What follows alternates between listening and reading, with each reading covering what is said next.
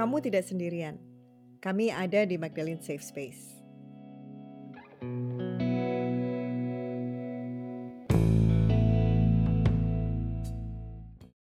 Halo teman-teman, saya Devi Asmarani. Dan saya Hera Diani. Selamat datang di Magdalene Safe Space, sebuah ruang aman bagi kita semua untuk berbagi cerita, membuka mata dan pikiran, mencegah dan melawan, serta bersama-sama mencari solusi terhadap masalah kekerasan terhadap perempuan di ranah personal. Safe Space adalah inisiatif Magdalene.co, majalah online berfokus perempuan dengan perspektif gender. Kami berkolaborasi dengan Komnas Perempuan, LBH Apik, Yayasan Pulih, dan SafeNet. Program ini juga didukung oleh pendanaan Splice Lights on Fund oleh Splice Media. Pada akhir Januari lalu, situs Hootsuite dan sebuah agensi marketing bernama We Are Social merilis sebuah riset berjudul Global Digital Reports 2020. Riset tersebut menyatakan selama 2019, pengguna internet di Indonesia yang berusia 16-64 tahun menghabiskan waktu rata-rata 7 jam 59 menit per hari untuk menjelajah dunia maya. Lebih dari satu jam lamanya dari penggunaan rata-rata global yang berkisar sekitar 6 jam 43 menit per hari. Sedangkan di, di media sosial sosial, orang pengguna internet Indonesia rata-rata menghabiskan 3 jam 26 menit per hari. Ini satu jam lebih lama dari penggunaan rata-rata global uh, yang berkisar sekitar 2 jam 24 menit per hari. Jumlah pengguna internet di Indonesia mencapai sekitar 65 persen dari total penduduk Indonesia yang sekitar 270 juta orang. Jumlah ini meningkat sekitar 25 juta pengguna dari tahun sebelumnya. Nah, rata-rata penduduk di Indonesia ini punya sekitar 10 akun media sosial, baik yang aktif maupun yang tidak. Dan baik yang digunakan untuk bekerja maupun untuk mencari informasi atau hiburan. Nah, meningkatnya jumlah pengguna internet ini ternyata diiringi pula dengan peningkatan jumlah kekerasan online. Di masa yang serba online ini, Komnas Perempuan menerima pengaduan sebanyak 281 kasus cybercrime itu tahun lalu ya. Itu adalah peningkatan 300% dari tahun sebelumnya. Di tengah pandemi ini, ketika sebagian besar orang uh, berkegiatan online secara penuh, justru kasus kekerasan berbasis gender online atau KBGO mengalami lonjakan. Komnas Perempuan menerima 3 sampai 5 laporan kasus KBGO per hari. LBH Apik juga menerima laporan 30 KBGO di awal pemberlakuan social distancing dan masih terus bertambah sampai saat ini. Nah, di episode sebelumnya kita membahas bahwa posisi perempuan sangat rentan terhadap kekerasan di ranah personal, baik itu di dalam rumah tangga atau pacaran. Dari data Komnas Perempuan dan LBH Apik tersebut, ternyata memperlihatkan perempuan sangat terancam akan kekerasan berbasis gender online. Nah, di segmen kedua ini kita akan membahas dari A sampai Z soal kekerasan berbasis gender online. Kita sudah mengundang Dita Caturani, seorang aktivis yang tergabung dalam kolektif Purple Code. Stay tune, kita akan segera kembali. Hai teman-teman, kalian masih mendengarkan Magdalene Safe Space. Di sini ada Dita Caturani dari kolektif Purple Code. Halo Dita, selamat datang. Apa kabar? Halo, selamat sore. Kabar baik. Kalian baik juga kan? Sehat, terima kasih baik-baik. Nah, pertama-tama nih untuk pendengar nih Dit, mungkin bisa dijelasin dulu tentang Purple Code dan apa sih aktivisme dan kegiatan yang dilakukan? Aduh, oke. Okay. Purple Code ini cuma kolektif uh, biasa ya. So, jadi ini kayak nggak formally organized. Jadi bukan organisasi yang formal. Dan kita berdiri di 2015 sebagai kolektif. Uh, dengan pertama kali itu kita bikin apa um, feminis um, hacking event begitu uh, ngomongin uh, digital security dan juga kekerasan berbasis gender online itu 2015. Jadi kita memang mau fokus di uh, isu gender dan teknologi, not necessarily the technical aspect of it, tetapi uh, the politic of it gitu ya, politic of technology and gender gitu. Jadi kita punya space yang kita sebut sebagai reading, hacking, and making space di Tebet udah hampir dua tahun. Uh, tapi terpaksa tutup sih untuk sekarang ini. Ya kita semuanya karena latar belakangnya memang aktivis, uh, kita jadi meskipun fokusnya di teknologi dan gender, kita terlibat di banyak um, movement, termasuk gerakan-gerakan yang memperjuangkan demokrasi dan juga kebebasan, kebebasan berekspresi warga negara. Itu sih. Kita mau masuk ke isunya ya, Dit, sekarang ya. Ini kan uh, kekerasan berbasis gender online ini uh, terlihat semakin marak selama beberapa tahun terakhir ini. Tapi masih banyak orang yang belum mengerti sebenarnya apa sih yang dimaksud dengan kekerasan berbasis gender online. Ada yang berpikir bahwa itu online bullying aja, dan uh, mereka masih belum jelas apa sih apa aja itu yang yang masuk dalam jenis-jenis KBGO. Dan mungkin siapa aja sih yang rentan jadi korban KBGO? Oke, okay um, KBGO sebenarnya kalau namanya sendiri udah menjelaskan ya karena kekerasan berbasis gender online. Jadi dia ya kekerasan berbasis gender aja gitu, di mana gender korban dianggap memiliki status subordinat dari gender pelaku kan gitu. Yang uh, bedanya adalah ini terjadi di ranah online atau uh, digital. Kenapa aku bilang online atau digital? Karena kadang-kadang atau sering kali itu bukan hanya melalui tidak melalui uh, internet aja, tetapi juga melalui SMS dan segala macamnya. Dan dia harus dipandang sebagai sebuah eksistensi atau perpanjangan dari kekerasan berbasis gender yang terjadi di ranah offline atau on the ground. Itu sih kalau bentuk-bentuknya banyak. Ini yang berbeda menarik ya memang bilang banyak sama itu kayak online bullying. Sebenarnya enggak.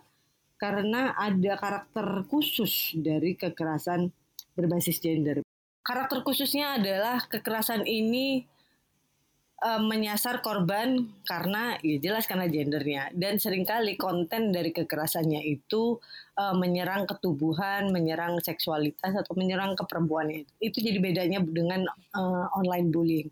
Jadi kalau kita ngomongin KBGO harus hati-hati untuk tidak menyebutnya sebagai online bullying, untuk tidak me mereduksi, tidak mendiskon makna dan level dari kekerasannya.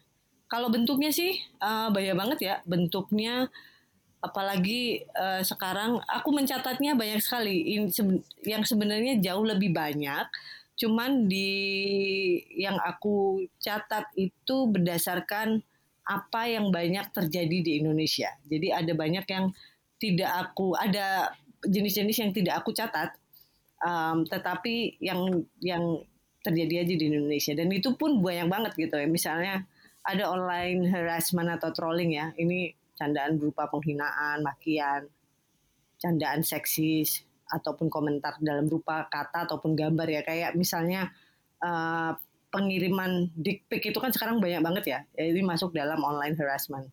Nah kalau trolling artinya serangan itu dilakukan secara repetitif terus menerus pada korban dogpiling atau cyber mob attack secara singkat bahwa itu dilakukan serangan itu dilakukan oleh banyak orang uh, baik itu terorganisir maupun tidak terorganisir ya.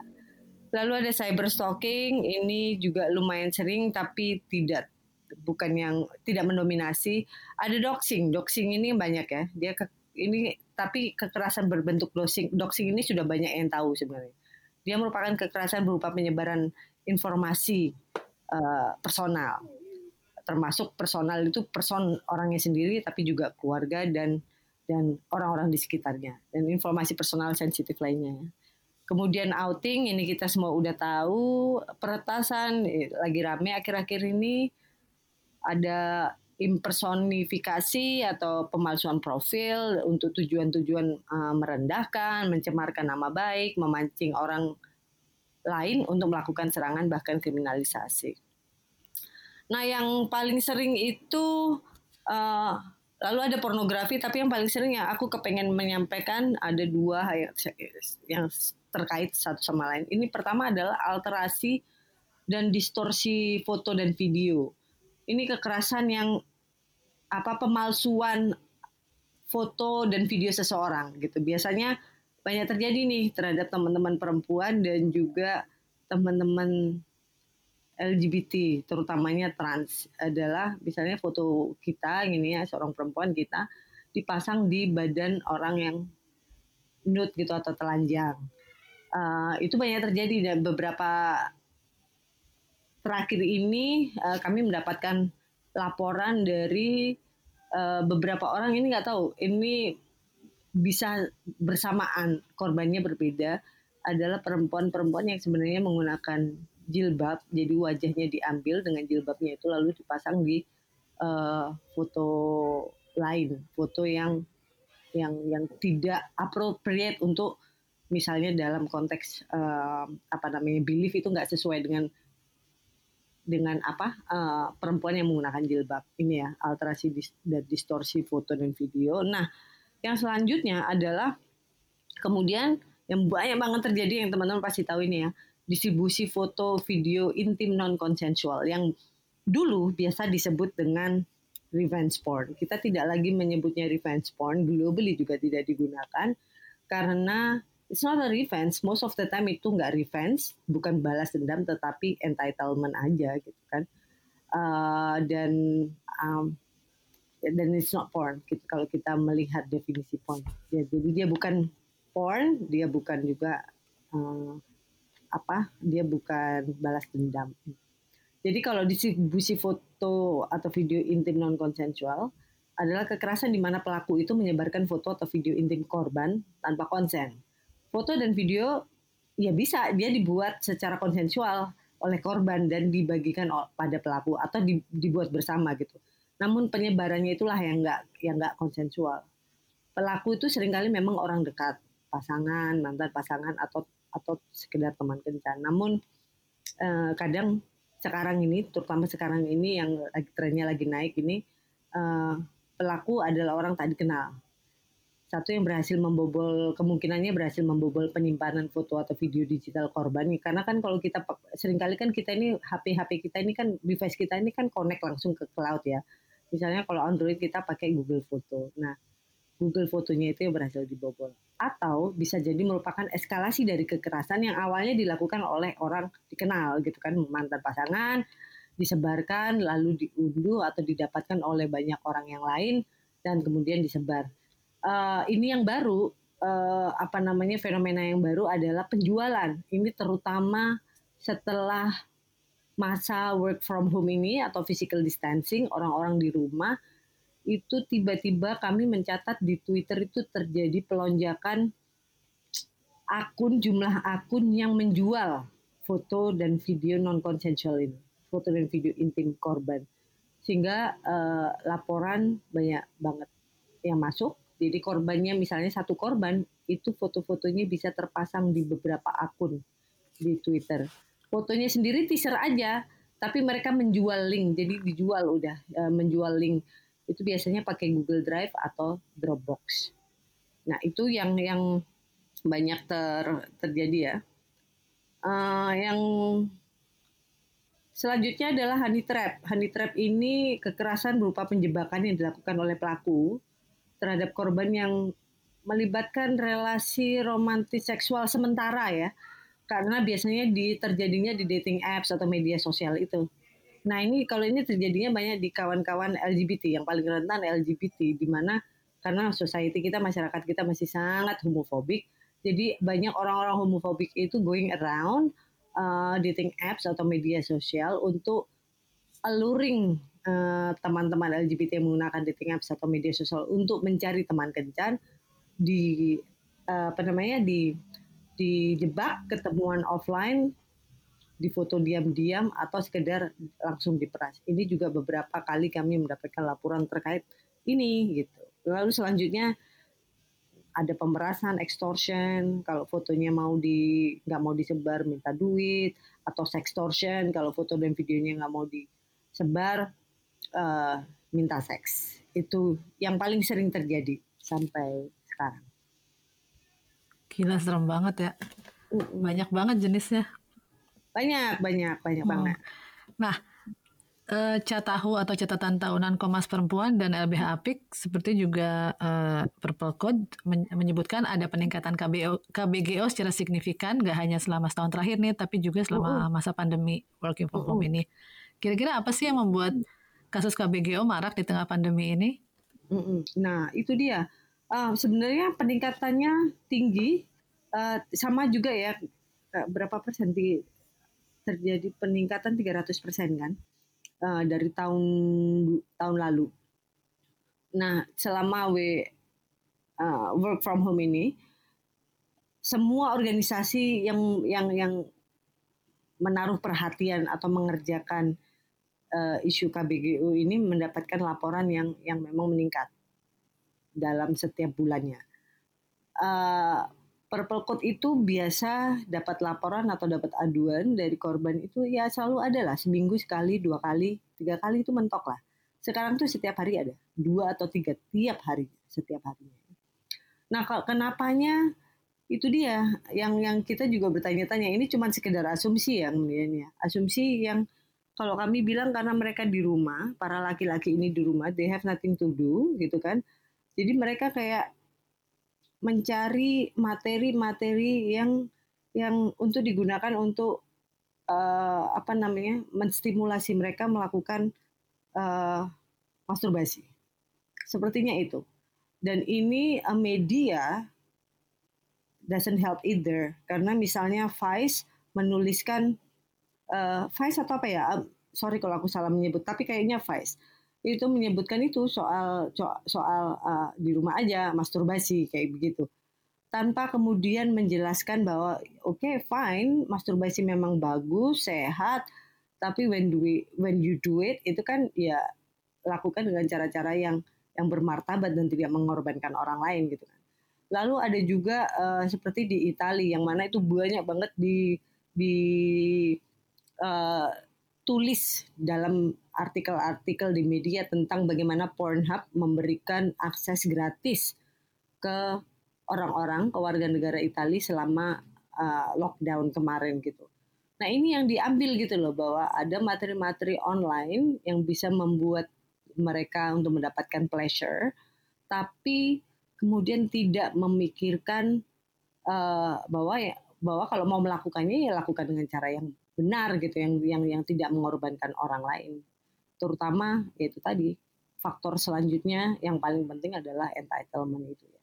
Aku rasa itu karena work from home ini kemudian orang nothing to do dan banyak melakukan masturbasi untuk memberikan pleasure atau kenikmatan sendiri tapi dengan cara-cara yang nggak benar Um, tadi kan Dita bilang uh, laporan benar-benar meningkat ya setiap hari ada. Nah saya pengen, aku pengen tahu uh, apa sih yang dilakukan oleh Purple Code ketika orang melapor, uh, lalu bagaimana mendampingi mereka gini para para korban-korban ini. Lalu sebenarnya dari segi aspek hukum juga, apakah kita undang-undang uh, kita sudah memadai untuk memproses kasus-kasus KBGO atau masih ada masalah gitu dalam proses hukumnya? Iya. Ah, ini dia nih soal penanganan KBGU ini memang rumit, rumit banget ya. Karena dia menyangkut ini kan, dia menggunakan teknologi sebagai medium gitu kan.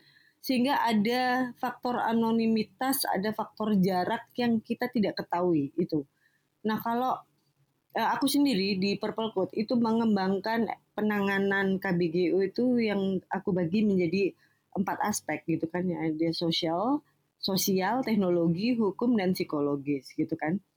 Um, sosial dan sering kali yang berjalan dengan paling efektif cuma di elemen sosialnya aja gitu karena ya sosial ini artinya kamu menemani korban gitu loh uh, kita mendengarkan apa yang terjadi lalu kita uh, intinya kayak menjadi menjadi support system dan kemudian memberitahukan ini ada opsi-opsi penanganannya tetapi uh, uh, apa namanya Eh, kemungkinan-kemungkinannya atau peluang-peluangnya dan konsekuensi-konsekuensinya itu ada dan sangat besar gitu. Sehingga korban tahu ketika dia mau mengambil keputusan. Meskipun tentu saja kita tetap akan mendorong uh, korban untuk uh, mengambil langkah-langkah tertentu karena penting misalnya langkah hukum gitu. Nah yang kedua yang paling yang paling bisa dilakukan tapi nggak nggak nggak pernah efektif dan dia sangat short lived lah. Ini soal teknologi ini uh, menggunakan salah satu teknologi ini menggunakan strategi uh, take down gitu kan. Ini yang sering kita lakukan toh, yuk kita rame-rame report supaya diturunin gitu.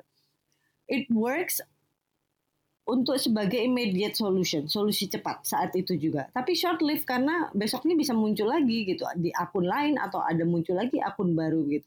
Itu akan terus menerus seperti itu. Nah ini yang yang yang uh, aku dan Purple Coach sedang upayakan betul untuk bagaimana melakukan uh, advokasi dengan para pemilik platform uh, media sosial untuk bisa lebih lebih responsif dan lebih peduli. Uh, responsif itu dalam konteks kalau ada laporan ya lu langsung gitu loh. Karena sering kali enggak laporan itu tidak laporan yang masuk ke platform-platform itu uh, mereka punya divisinya khusus itu ngantri gitu tidak ada prioritas bahwa ini prioritas ini nggak prioritas itu nggak ada nggak nggak nggak apa namanya uh, tidak ada prioritas itu. Jadi ngantri aja sama report-report yang lain untuk mereka review gitu. Uh, kalau kita punya orang dalam enak tuh.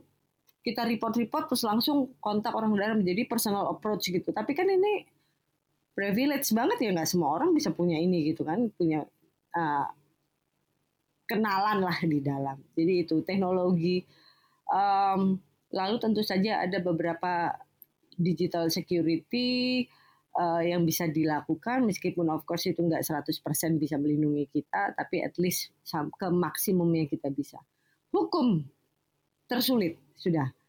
Uh, pertama memang tidak ada payung hukumnya untuk KBGO kecuali UU ITE. Sedangkan kita kan berusaha kita kan menolak UU ITE kan karena ini kan justru yang sering kena itu kan kita dan bahkan korban pun bisa kena ke UU ITE kalau kita lapor gitu. Ini beberapa kali terjadi.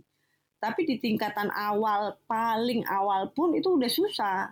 Mau lapor ke polisi sama lah kalau kita lapor kekerasan terhadap perempuan uh, yang terjadi di ranah off offline itu kan sering nggak dianggap serius sama sama penegak hukum kita aparat penegak hukum uh, apalagi KBGU ini ini sering nih uh, beberapa kali uh, lapor korban yang terkait dengan penyebaran foto dan video intim itu nanti mereka itu pasti orang yang kamu kenal kak. Aja aja ngomong baik-baik kayak gitu atau yang lebih lucu lagi ada uh, polisi perempuan di baris krim yang pernah satu panel di aku, dia bilang salah satu solusi yang paling bisa dilakukan dan itu dan dia sangat meyakini itu adalah mendudukkan korban dan pelaku di duduk terus dimusyawarahkan gitu kan. Ini kan gila itu cara-cara yang sangat tidak berpihak pada korban ini. Atau malah dia juga bilang oh iya hati-hati terhadap korban KBG oh ya perempuan-perempuan korban KBG karena kalian bisa jadi pelaku juga kalian bisa ditangkap juga. Misalnya kalau kalian dapat DM DM uh, uh, apa yang melecehkan gitu. Lalu kali kalian sering screenshot dan kalian sebarkan itu kalian sudah menjadi pelaku dengan yakinnya dia bilang kayak gitu gitu justru kemudian victim blaming ku bilang sama dia ibu sering kali tidak ada untuk kasus KBGU yang tidak mendapatkan perhatian dan belum mendapatkan tempat di Indonesia ini, apalagi di ranah hukumnya. Seringkali itu satu-satunya cara untuk call out itu gitu. Bagaimana mungkin kemudian kalau hukum tidak bisa melindungi korban, lalu kita justru dikriminalisasi hanya karena call out itu. Satu-satunya sanksi yang sanksi sosial yang bisa diberikan kepada pelaku malah kita kena gitu. Tapi ya masih kayak gitu. Jadi nggak ada, belum ada payung hukumnya terkait KBG. Maka ini penting sekali selalu kita bilang ke korban untuk ayo lapor gitu. Meskipun ya tentu saja kita harus managing expectation mereka untuk nggak berpikir bahwa korban bisa dihukum. Uh, tapi menjelaskan bahwa melaporkan ini penting supaya uh, polisi tahu gitu loh uh, bahwa kasusnya udah banyak banget gitu. It's time for them to take it seriously gitu.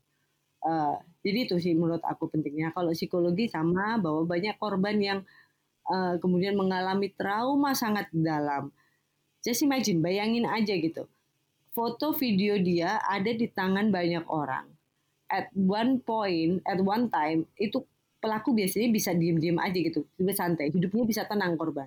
Tapi nggak sebenarnya nggak benar-benar tenang karena dia sit and wait kayak kapan ya ini terjadi dua hari atau tiga hari yang lalu ada korban yang kontak aku jam 3 pagi. Uh, dia korban yang aku dampingi satu tahun yang lalu.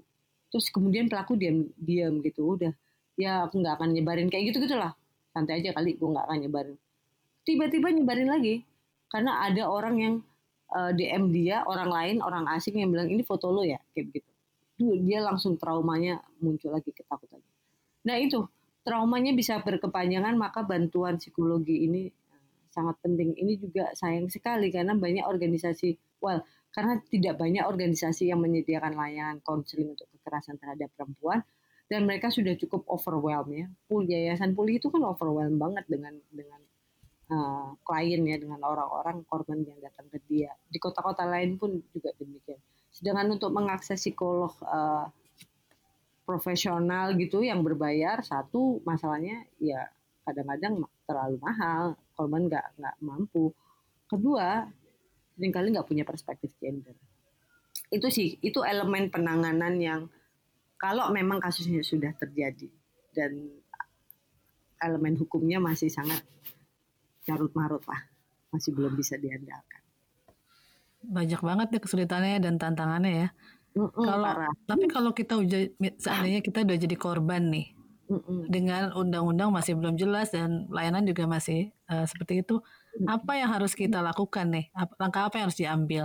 Terus uh, kalau ada orang yang kita kenal mengalaminya kita harus gimana juga?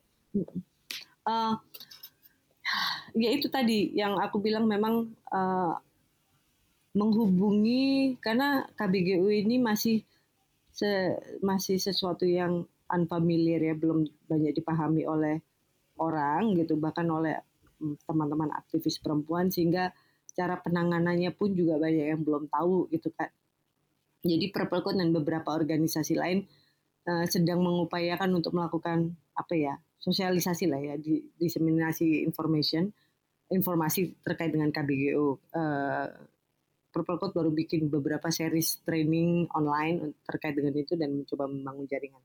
Jadi kalau ada korban atau kita punya teman yang mengalami itu, um, ini apa? Coba cari kontak organisasi-organisasi yang sekiranya melakukan penanganan itu bukan langsung jangan langsung ke hukumnya lapor polisi nggak apa-apa juga sih lapor polisi tapi akan lebih baik kalau didampingi uh, di di Jakarta ini udah ada banyak gitu bukan banyak beberapa lah ya. Paling nggak paling nggak Purple Code, SafeNet melakukan itu menerima pengaduan dan kami kerjasama juga.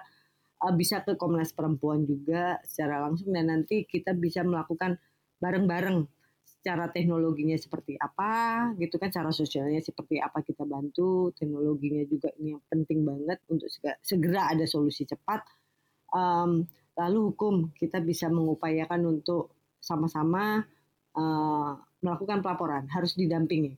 Karena polisi itu harus ditekan lah kalau dia bilang begini-begini biasanya korban yang tidak memahami KBGO akan ya udah ya aja gitu. Tapi kalau didampingi kan pendampingnya yang udah paham bisa ngotot.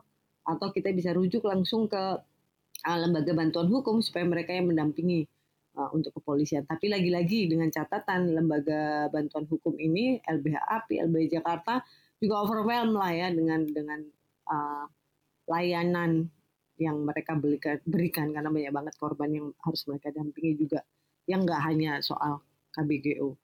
Um, itu sih buat uh, ini yang penting adalah uh, jangan harus melakukan assessment melihat pelakunya kalau kita mengalami atau kita melihat orang lain mengalami kalau kita mulai mendapatkan ancaman biasanya biasanya tapi nggak selalu kadang-kadang langsung aja tersebar tapi biasanya dimulai dengan ancaman uh, dimulai dengan ancaman ke kita bahwa kita akan menyebarkan kalau kamu nggak gini nggak gitu kita akan sebarkan biasanya seperti itu Nah, jangan langsung konfront, konfrontasi si si pelaku. Harus assessment dulu. Kalau dia orang yang dikenal kan kita jadi tahu kan biasanya orang-orangnya kayak apa. Jadi cara penanganan atau cara menghadapi korban eh, pelaku ini lakukan assessment dulu. Dan kalau kita yang mendampingi kita juga akan mengajak dia melakukan assessment. Nah kan listen lah yang paling penting adalah mendengarkan. Ini rule of thumb yang sama lah dengan kalau kita mendampingi atau menemani korban kekerasan terhadap perempuannya atau kekerasan berbasis gender dengarkan dulu tanpa judgement karena banyak juga yang kemudian merasa dijudge kayak yang lo ngapain juga bikin foto-foto kayak begitu gitu ngapain juga lu share foto-foto kayak begitu nah ini yang jangan sampai dilakukan ajak dia ngobrol uh, minta dia bercerita tanpa ini yang selalu aku uh, tekankan ke kawan-kawan jangan minta kronologis gitu ya. Nah ini sebenarnya ter terkait dengan korban apa pun gitu. Jangan minta kronologis kalau kita minta kronologis itu sebenarnya bisa triggering trauma karena dia harus mengingat uh, kekerasan yang terjadi berdasarkan waktu kan, berdasarkan kronologinya. Cerita aja dia suruh cerita, kita bertanya dan kita mencatat. Nah itu sih kalau uh, terjadi dan kemudian jadilah peer uh, support ya si support sistem si pelaku uh, si korban meskipun kita nggak kenal dia kita tanya ada nggak kamu punya support system nggak? Keluargamu bisa jadi support system nggak? Teman-temanmu bisa jadi support system nggak?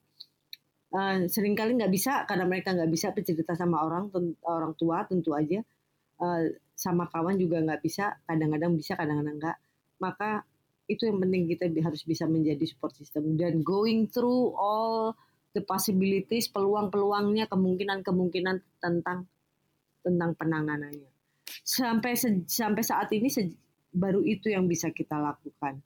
Uh, merujuk kepada kalau misalnya mau pakai cara-cara yang digunakan purple code yang merujuk ke empat elemen tadi. Dit, kalau mendengar dari awal kamu ngomongin soal kasus-kasus, itu kan berarti um, pelakunya bisa siapa aja ya, bisa orang terdekat, bisa orang yang benar-benar asing. Nah, jadi sebenarnya kita semua rentan KBGO gitu ya. Betul. Nah, kira-kira ada nggak tips yang uh, bisa kita lakukan untuk menjaga diri kita supaya tetap aman di dunia maya dan terhindar dari KBGO?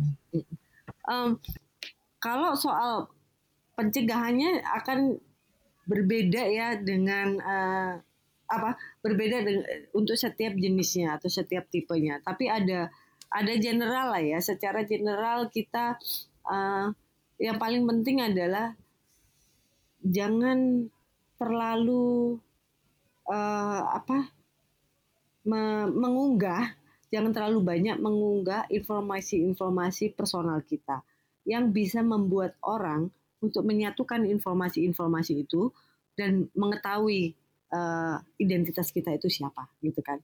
Kalau di hari ini aku nongkrong di kafe kan banyak ya uh, teman-teman itu yang orang-orang yang sering banget nongkrong di kafe terus dia uh, tagging locationnya gitu kan di mana di kafe apa di kafe A gitu misalnya. Ter minggu berikutnya dia juga nongkrong lagi di kafe A itu atau di kafe B tapi kan sering kali kita berulang. Kalau kita ke coffee shop itu kan kita sering kali tak punya coffee shop yang favorit yang akan kita datengin. Dua atau tiga favorit.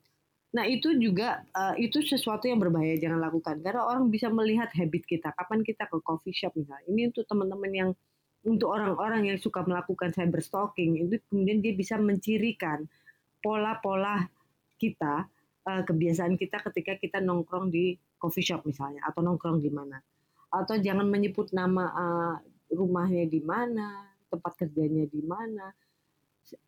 Piece of information itu kalau digabungkan bisa membuka identitas kita dan itu memudahkan orang untuk melakukan kejahatan kepada kita. Itu pertama. Yang kedua yang rule of thumb juga untuk uh, uh, digital security itu password ya. Bagaimana kita mengamankan akun-akun uh, kita semuanya, semua akun untuk kita kita amankan. Soal password yang kuat itu seperti apa, password yang baik itu seperti apa, itu banyak tipsnya. Uh, bisa dilihat di Instagram Purple Code kita udah pernah bikin tips-tips itu. Nah terkait dengan yang paling penting adalah terkait dengan uh, non consensual consensual distributions uh, of photo and video itu tadi. Itu yang paling penting ini uh, kita tahulah kita memahami bahwa kita semua perempuan juga itu punya kebutuhan untuk pleasure gitu kan. Jadi untuk saling apalagi sekarang berjauhan jarak jauh meskipun ini sebenarnya bukan bukan bukan kebutuhan saat terjadi physical distancing bahkan sebelumnya juga banyak terjadi. Ada kebutuhan untuk pleasure ourselves gitu kan dengan uh, pasangan kita. Pasangan ini bisa macam-macam jenisnya ya, bisa pasangan kencan doang, memang pacar atau suami segala macam yang tempatnya berjauhan dari dari kita tidak tinggal satu rumah gitu. Ada kebutuhan itu untuk mengirimkan atau um, mengirimkan foto intim atau kemudian uh, melakukan uh, video call, seks gitu. Kita tahu ada kebutuhan itu. Um, nggak apa-apa, lakukan saja. Uh, cuman perhatikan beberapa tips tips-tips keamanannya. Misalnya kalau mau memfoto gitu, jangan sertakan wajahmu. Jangan sertakan wajahmu, ya kan? Uh, jangan memfoto daerah-daerah tubuh kita yang ada tanda-tanda yang bisa membuat orang tahu bahwa itu adalah kita. Misalnya um, tanda lahir, birthmark, tai lalat, segala macam atau tato di tubuh. Itu jangan. Jadi ada beberapa hal itu. Lalu uh, dalam pengirimannya gunakan platform-platform yang aman. Kalau misalnya kita menggunakan chat gitu, ya gunakan signal misalnya. Dan uh, hapus atau bikin yang self destruct itu dalam waktu beberapa saat. Meskipun si pelaku masih bisa screenshot gitu. Tapi kan dengan dengan yang di atas atas ya itu eh, nggak uh, ada wajah nggak ada tanda-tanda tubuh kita yang bisa mengenali kita itu mungkin sudah uh, lebih aman daripada misalnya ada wajah uh, kemudian juga hati-hati dalam menyimpannya di HP nah, atau di di laptop kita di device kita. Uh, simpan jangan menyimpan. Itu pertama kalau memang sudah foto segala macam kirim, share, kemudian self destruct dan di HP ataupun di laptop di komputer kita kita hapus. Atau kalau memang mau disimpan disimpan di tempat penyimpanan yang yang yang aman lah terenkripsi lah. Ini persoalan enkripsi dan segala macam ini lagi-lagi aku mau bilang sebenarnya digital security ini juga soal privilege uh, untuk punya akses untuk belajar ya bagaimana melakukan enkripsi file dan segala macam itu Uh, dan jangan menyimpannya di cloud. Jangan, kecuali cloudmu benar-benar cloud yang sudah teryakinkan bahwa itu cloud yang aman. Itu sih kalau uh, uh, pencegahan ya. Pencegahan tidak terlalu tidak te, apa ya? Uh, Enggak pokoknya intinya dia nggak 100% dan dia nggak bisa permanen. Strategi-strategi itu akan terus berubah dan strategi-strategi itu uh, berbeda antara jenis KBG satu dan yang lain dan juga beda antara orang per orang bahkan kayak gitu. Kayak misalnya aku nih contohnya, aku nggak mungkin itu yang namanya ngirim intimate uh, foto ke pasangan kecuali aku udah bener-bener percaya betul sama dia. 100% 1000% percaya sama dia bahwa dia nggak akan melakukan kejahatan itu.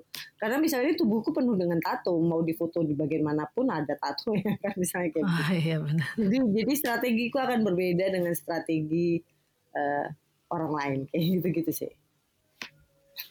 Ah rumit ya Tapi sedih deh uh, ngebayangin orang-orang banyak banget saat ini yang jadi korban ya. Iya. iya. Apalagi masih oh, muda-muda gitu ya. Satu aku yang pengen sampaikan aku lupa tadi kalau ada kita mengalami nomor satu yang harus kita lakukan dokumentasi, dokumentasi oh. rasanya ya. Itu bisa jadi barang bukti soalnya. Maksudnya gimana tuh? Di screen cap apa bagaimana di tuh? Screen cap, di screen cap, screenshot kalau misalnya dia melakukan uh, pelaku melakukan ancaman melalui telepon, kita rekam itu jadi hmm. itu semua bisa jadi barang bukti soalnya Makasih banget udah hadir di Safe Space. Uh, keterangannya komprehensif banget. Semoga tetap sehat dan aman selalu ya, Dita. Kalian juga ya. Ya, makasih banget teman-teman teman-teman di uh, kolektif uh, Purple Code juga udah membantu uh, para korban. Mudah-mudahan uh, selalu sehat, aman dan selalu uh, bisa bekerja dengan tanpa hambatan apa pun ya bisa membantu orang-orang lain. Aku cuma mau mengucapkan terakhir ya bahwa untuk teman-teman perempuan, teman-teman LGBT dengan semua ke maraknya KBG iya. ini jangan kemudian menjadi okay. justru takut gitu kan untuk online. Tetap gunakan teknologi ini harus kita manfaatkan betul untuk kita bersuara, untuk kita berekspresi. Jangan sampai kita kemudian swasensor jadi gatekeeping uh, ourselves gitu hanya saja lakukan dengan lebih aman gitu Sip. Ya, makasih untuk message itu. Ya. Kita akan segera kembali di segmen ketiga ya teman-teman, jangan ke mana-mana.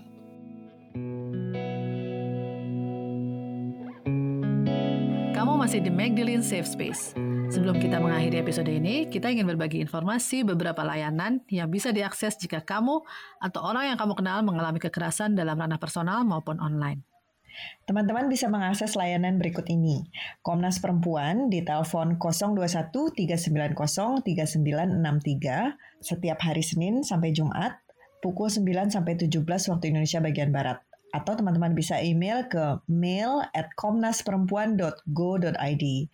Um, ada juga bantuan pendampingan hukum LBH Apik Jakarta yang bisa dihubungi lewat telepon 021 877 97289 atau lewat hotline di WhatsApp 0813 8882 2669 atau bisa di email juga di lbh.apik@gmail.com. Jika teman-teman perlu pendampingan psikologis, bisa mengontak Yayasan Pulih di 021 788 42580 atau email ke pulihcounseling at gmail.com. Selain itu, Kementerian Pemberdayaan Perempuan dan Perlindungan Anak juga memiliki layanan di tingkat kabupaten atau kota melalui Pusat Pelayanan Terpadu Pemberdayaan Perempuan dan Anak atau P2TP2A. Infonya dapat dilihat di www.kemenpppa.go.id atau hotline di 0821 2575 1234. Semua informasi tersebut bisa didapatkan di website kami, atau kalau kalian mau membaca artikel seputar ruang aman dan kekerasan domestik, bisa klik kategori Safe Space di www.magdalene.co. Info lebih lanjut mengenai Magdalene Safe Space dapat juga dilihat di media sosial kami at Magdalene's Podcast di Instagram. Di episode keempat nanti, kita akan berbagi kisah dengan para penyintas kekerasan di ranah personal. Oke teman-teman, kita akan mengakhiri episode ini. Terima kasih ya sudah setia mendengarkan diskusi kita hari ini dari awal sampai akhir. Tetap aman, tetap sehat, tetap semangat. Kamu tidak sendirian, kami selalu bersama kamu. Saya Devi Asmarani beserta Hera Diani dan produser Tirza Jessica dan Elma Edisha. Pamit undur diri dulu. Sampai jumpa Jumat mendatang. Bye-bye. bye bye